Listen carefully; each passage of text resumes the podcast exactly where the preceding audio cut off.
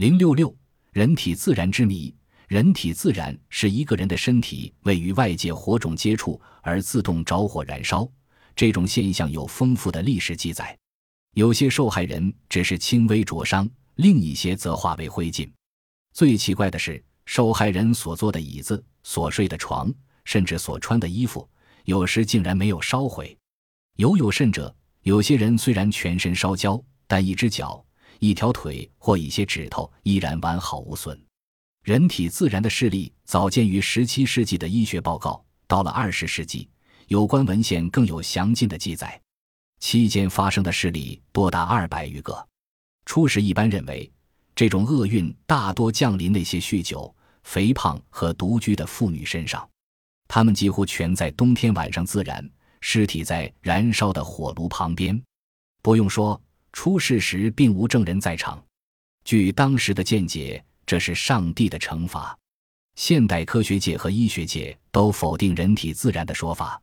虽然有人曾经提出一些理论，但目前还没有合理的生理学论据足以说明人体如何自燃，甚至化为灰烬。因为要把人体的组织和骨骼全部烧毁，只有在温度超过化氏三千度的高压火葬场才有可能。至于烧焦了的尸体上有未损坏的衣物或皮肉完整的残肢，那就更神秘莫测了。最早期有充分证据的人体自燃事件之一，是巴托林于一六七三年所记录的巴黎一个贫苦妇人神秘的被火烧死。那妇人嗜饮烈酒，酒瘾之深，达到三年不吃任何食物的程度。有一天晚上，她上床睡觉后，夜里即自燃而死。次日早上，只有他的头部和手指头遗留下来，身体其余部分均烧成灰烬。报道此事的人是法国人雷尔，他于1800年发表了第一篇关于人体自燃的论文。关于人体离奇自燃的一项异常生动详细的报道，是由一位名叫李加特的人提供的。李加特是法国莱姆斯区一名实习医生，事发时住在当地一家小旅馆里。旅馆老板米勒有一个酗锅不休的太太，每天都喝到酩酊大醉。1725年2月19日晚上。由于很多人前来参加次日的盛大交易会，旅馆全部客满。米勒和妻子很早便上床，米勒太太不能入睡，独自下楼去。他平时常到厨房点燃的火炉前喝到烂醉。这时米勒已进入梦乡，但到凌晨两点钟左右突然惊醒，他嗅到烟熏的气味，连忙跑到楼下，沿途拍门把客人叫醒。张皇失措的住客走到大厨房时，看到着火焚烧的并非厨房，而是米勒太太。她躺在火炉附近，全身几乎烧光，至于下部分头颅、四肢末端和几根脊骨。除了尸体下面的地板和他所坐的椅子略有烧痕外，厨房里其余物品丝毫未损。这时，一名警官和两名宪兵恰好在附近巡逻，听见旅馆中人声鼎沸。于是入内探寻，他们看见米勒太太冒烟的尸体后，立即把米勒逮捕，怀疑他是凶手。镇上的人早已知道米勒太太不但是个酒鬼，而且是个泼妇，因此怀疑备受困扰的米勒蓄意把妻子杀死，以便和旅馆一名女仆双宿双飞。控方指米勒在妻子喝醉后，把酒瓶里余下的烈酒倒在他身上，然后放火烧他，事后设法布局。使人相信这是一宗意外。话说，那位青年医生李加特在事发时也跑到楼下，亲眼看到米勒太太烧焦的尸体。他在审讯过程中为米勒作证，说受害人的身体全部烧光，却留下头颅和四肢下段，而附近物件也丝毫没有波及。这显然并非人为因素造成。法庭上的辩论非常激烈，控方坚称米勒是杀人凶手。米勒被裁定罪名成立，判处死刑。然而，李加特仍不断陈词，指出这件事绝不可能是普通的纵火杀人案，而是上帝的惩罚。结果，法庭撤销判决，宣布米勒无罪释放。然而，可怜的米勒也就此断送了一生。他经过那次打击后，精神极度颓丧，从此在医院中度过余生。意大利教士贝多利祈祷时。身体突然着火焚烧，他是遭遇身体自燃后尚能生存数天的少数受害人之一。报道这件事的是曾替他治疗的巴塔利亚医生，见于1776年10月佛罗伦萨一份学报。事发期间，贝多利正在全国各地旅行，有天晚上抵达姐夫家里，由姐夫带领到暂时歇宿的房间。由于他穿的衬衫是用马毛做的，把肩膀挂得很不舒服。他一进房就要了一条手帕，把衬衫和肩膀隔开。接着，他独自留在房中祈祷。过了几分钟，房中传出教室的痛苦呼叫声，全屋人立刻冲进他的房间。他们看见贝多利躺在地上，全身给一团小火焰包围，但上前查看时，火焰便逐渐消退，最后熄灭了。次日早上，贝多利接受巴塔利亚医生检查。他发现伤者右臂的皮肤几乎完全脱离肌肉，掉在骨头上，从肩膀直至大腿，皮肤也受到同样损伤。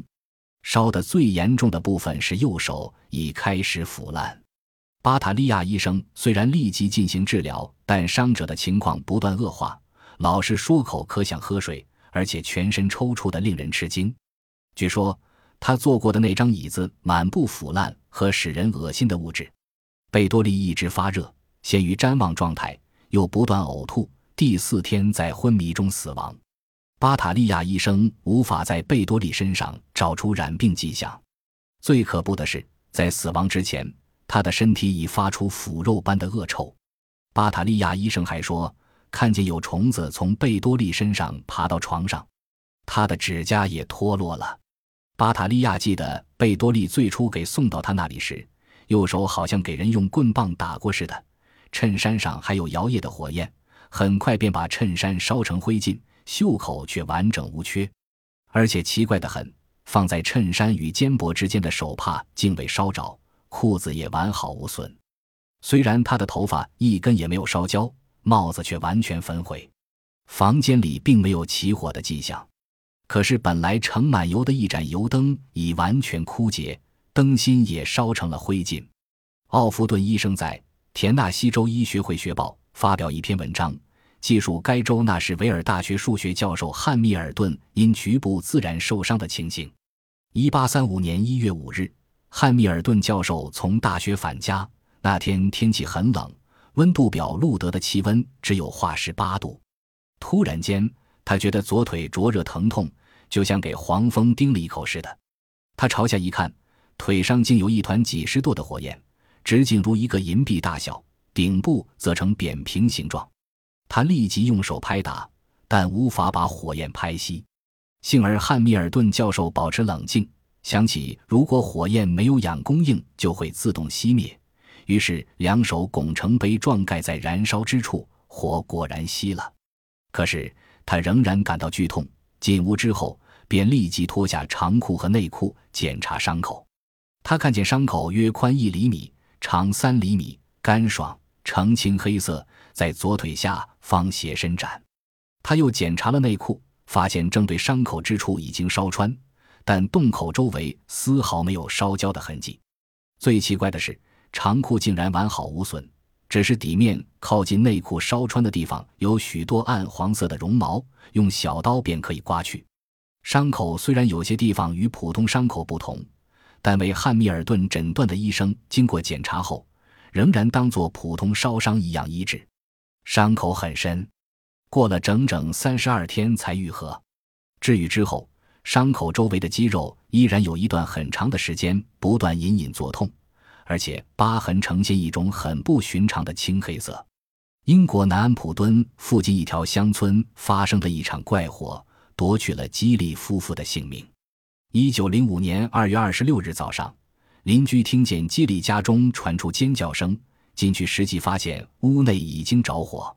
基里先生躺在地上，已经完全化为灰烬；基里太太则坐在安乐椅上，虽已烧成黑炭，但仍可辨认。警方发现屋内有张桌子翻倒，油灯也掉在地上，但他们不明白一盏油灯怎能造成这场灾害。最奇怪的是。基利太太所坐的安乐椅竟然没有烧坏。一九零七年，印度迪纳波附近曼纳村的两名巡警发现一具烧焦的妇人尸体，他们把这具衣服无损但仍然在冒烟的尸体送到地方法官那里。据巡警说，发现尸体时房间里并无失火迹象。英国布莱斯附近的怀特利湾有一对姓迪尤尔的姐妹，是退休学校教员，姐姐名叫玛格丽特，妹妹名叫威廉明娜。一九零八年三月二十二日晚上。玛格丽特跑到邻居家中，慌张地诉说妹妹已经烧死。邻居进入他家里查看，发现威廉明娜烧焦的尸体躺在床上，床和被褥并无火烧的痕迹，屋内各处也没有失火迹象。在死因侦讯中，玛格丽特一再食言，发现妹妹尸体躺在床上的情景，正如邻居所见一样。但验尸官认为睡床安然无损。而躺在其上的人竟烧成灰烬，简直荒谬绝伦。他斥责玛格丽特撒谎，声言要起诉他，并在死因侦讯间暂时押后。邻居和舆论都不相信玛格丽特的供词。玛格丽特备受压力，在重新开庭侦讯时承认作伪证。他说自己实际上是在家里楼下看见威廉明的身体着火，但仍然生存。他把火扑熄后，便扶妹妹上楼。安置在上床上，但不久妹妹便死去了。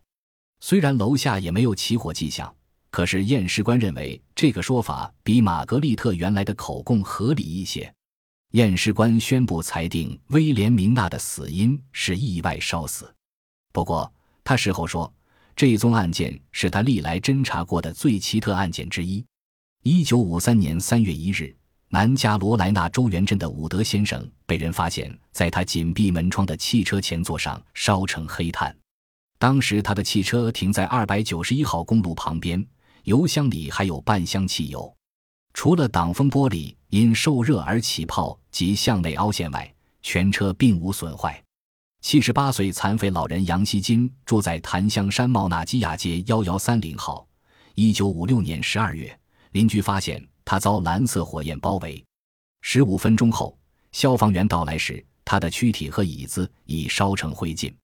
可是，搁在对面轮椅上的双脚完整无损，连周围的家具和窗帘也没有损坏。人体自燃的遇难者很少是儿童，伊利诺州洛克福镇的普鲁伊特却是一个例外。这名四个月大的婴孩于一九五九年春因严重烧伤致死，可是他的衣服并没有烧焦的痕迹。床上的被褥也没有损坏。一九五零年十月的一个晚上，年方十九岁的安德鲁斯小姐和男朋友克里福德在伦敦一家夜总会跳舞。突然，他胸前和背部起火，瞬即烧及头发。克里福德和其他客人均设法把火扑灭，但始终无法救回他的性命。克里福德在法庭上作证说：“舞池中没有人吸烟，桌子上没有蜡烛。”我也未看见他的衣服给任何东西烧着。我知道说来令人难以置信，但事实上我觉得火焰是从他的身体内发出来的。其他证人也同意他所说的话。结果，法庭裁定安德鲁斯小姐是死于原因不明的一场火。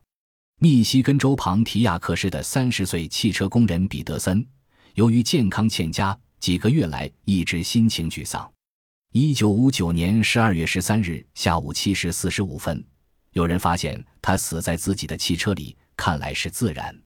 当时驾驶座侧边的座位仍在冒烟，排气管已经扭曲，伸进关闭了门窗的车厢里。医生检验过他的尸体后，宣布他是中一氧化碳毒致死，这与自杀的推测正好吻合。可是他们无法解释彼得森的背部。大腿和手臂为什么会三度烧伤，以及他的鼻子、喉咙和肺部为什么会灼伤？最奇怪的是，他的衣服甚至内衣裤丝毫没有损坏，烧焦的皮肉还竖起没有烧毁的体毛。调查人员起初认为汽车的排烟可能带有热力，后来又怀疑有谋杀成分，但都不能解释彼得森死时的情况。在一宗人体自燃事件中，受害者不止一人。而有六个。以下是一九七六年十二月二十七日《奈及利亚先驱报》有关该次事件的报道：拉格斯是一户七口之家，有六个成员烧死的事件。目前已成为最难解答的谜团。据昨日的现场调查显示，该木房子中一切物件完好无损，甚至两张棉褥也仍然整齐地铺在两张铁架床上。这场烧死六个人的大火对整个房间似乎无损，但从死者被焚的严重情况看来，房中物件，包括本墙和屋顶的铁皮，本应荡然无存。虽然较早时传说有人称那家人睡熟时从窗口泼进汽油，然后点火焚烧，但昨日的调查已证明此一说法不确。人体自燃的现象，并不为二十世纪科学界所承认。既未被列入世界卫生组织编定的国际疾病分类法中，也不是美国或国立医学图书馆生物学与医学图书所引的一个条目。尽管警察、消防员、纵火案专家、验尸官和病理学家提出不少证据，但大多数医生和科学家仍然认为那些看来无容争辩的事例未经彻底调查。不过，并非历代的人都抱这种怀疑态度。十七和十八世纪时，人体自然现象，特别是发生于酒徒身上的事例，一般视作上帝的惩罚。到了十九世纪，由于生物学与化学的进步，研究人员得以从非宗教的角度找寻这些难明火灾的成因。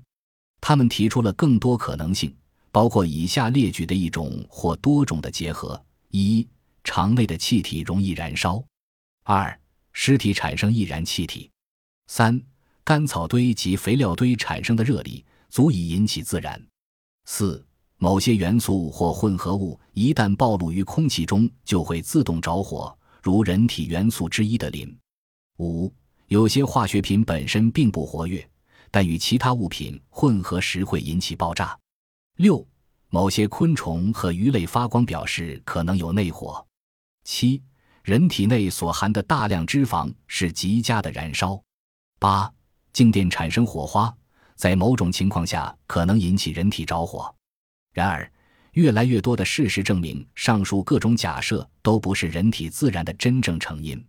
一八五一年时，一位德国化学家已经指出，喝了大量白兰地酒的人，即使接近火也不会着火。其后，在十九世纪末期，几位医生曾声称不明白水分含量多而脂肪含量相当少的人体为什么会着火。一九零五年四月二十二日，美国医学杂志对相信人体自燃的人予以迎头痛击，指出在全部发表过的人体自燃事件中，几乎半数来自法国这个神经过敏的国家。为了验证酒精可使人体变成高度易燃的说法，科学家先把老鼠放在酒精中近一年，然后点火焚烧，结果老鼠的外皮腾起烈火，皮下外层肌肉也烧焦。但内部组织及器官则依然无损。后来，他们又用在酒精中浸了更长时间的博物馆标本做试验，结果也是一样。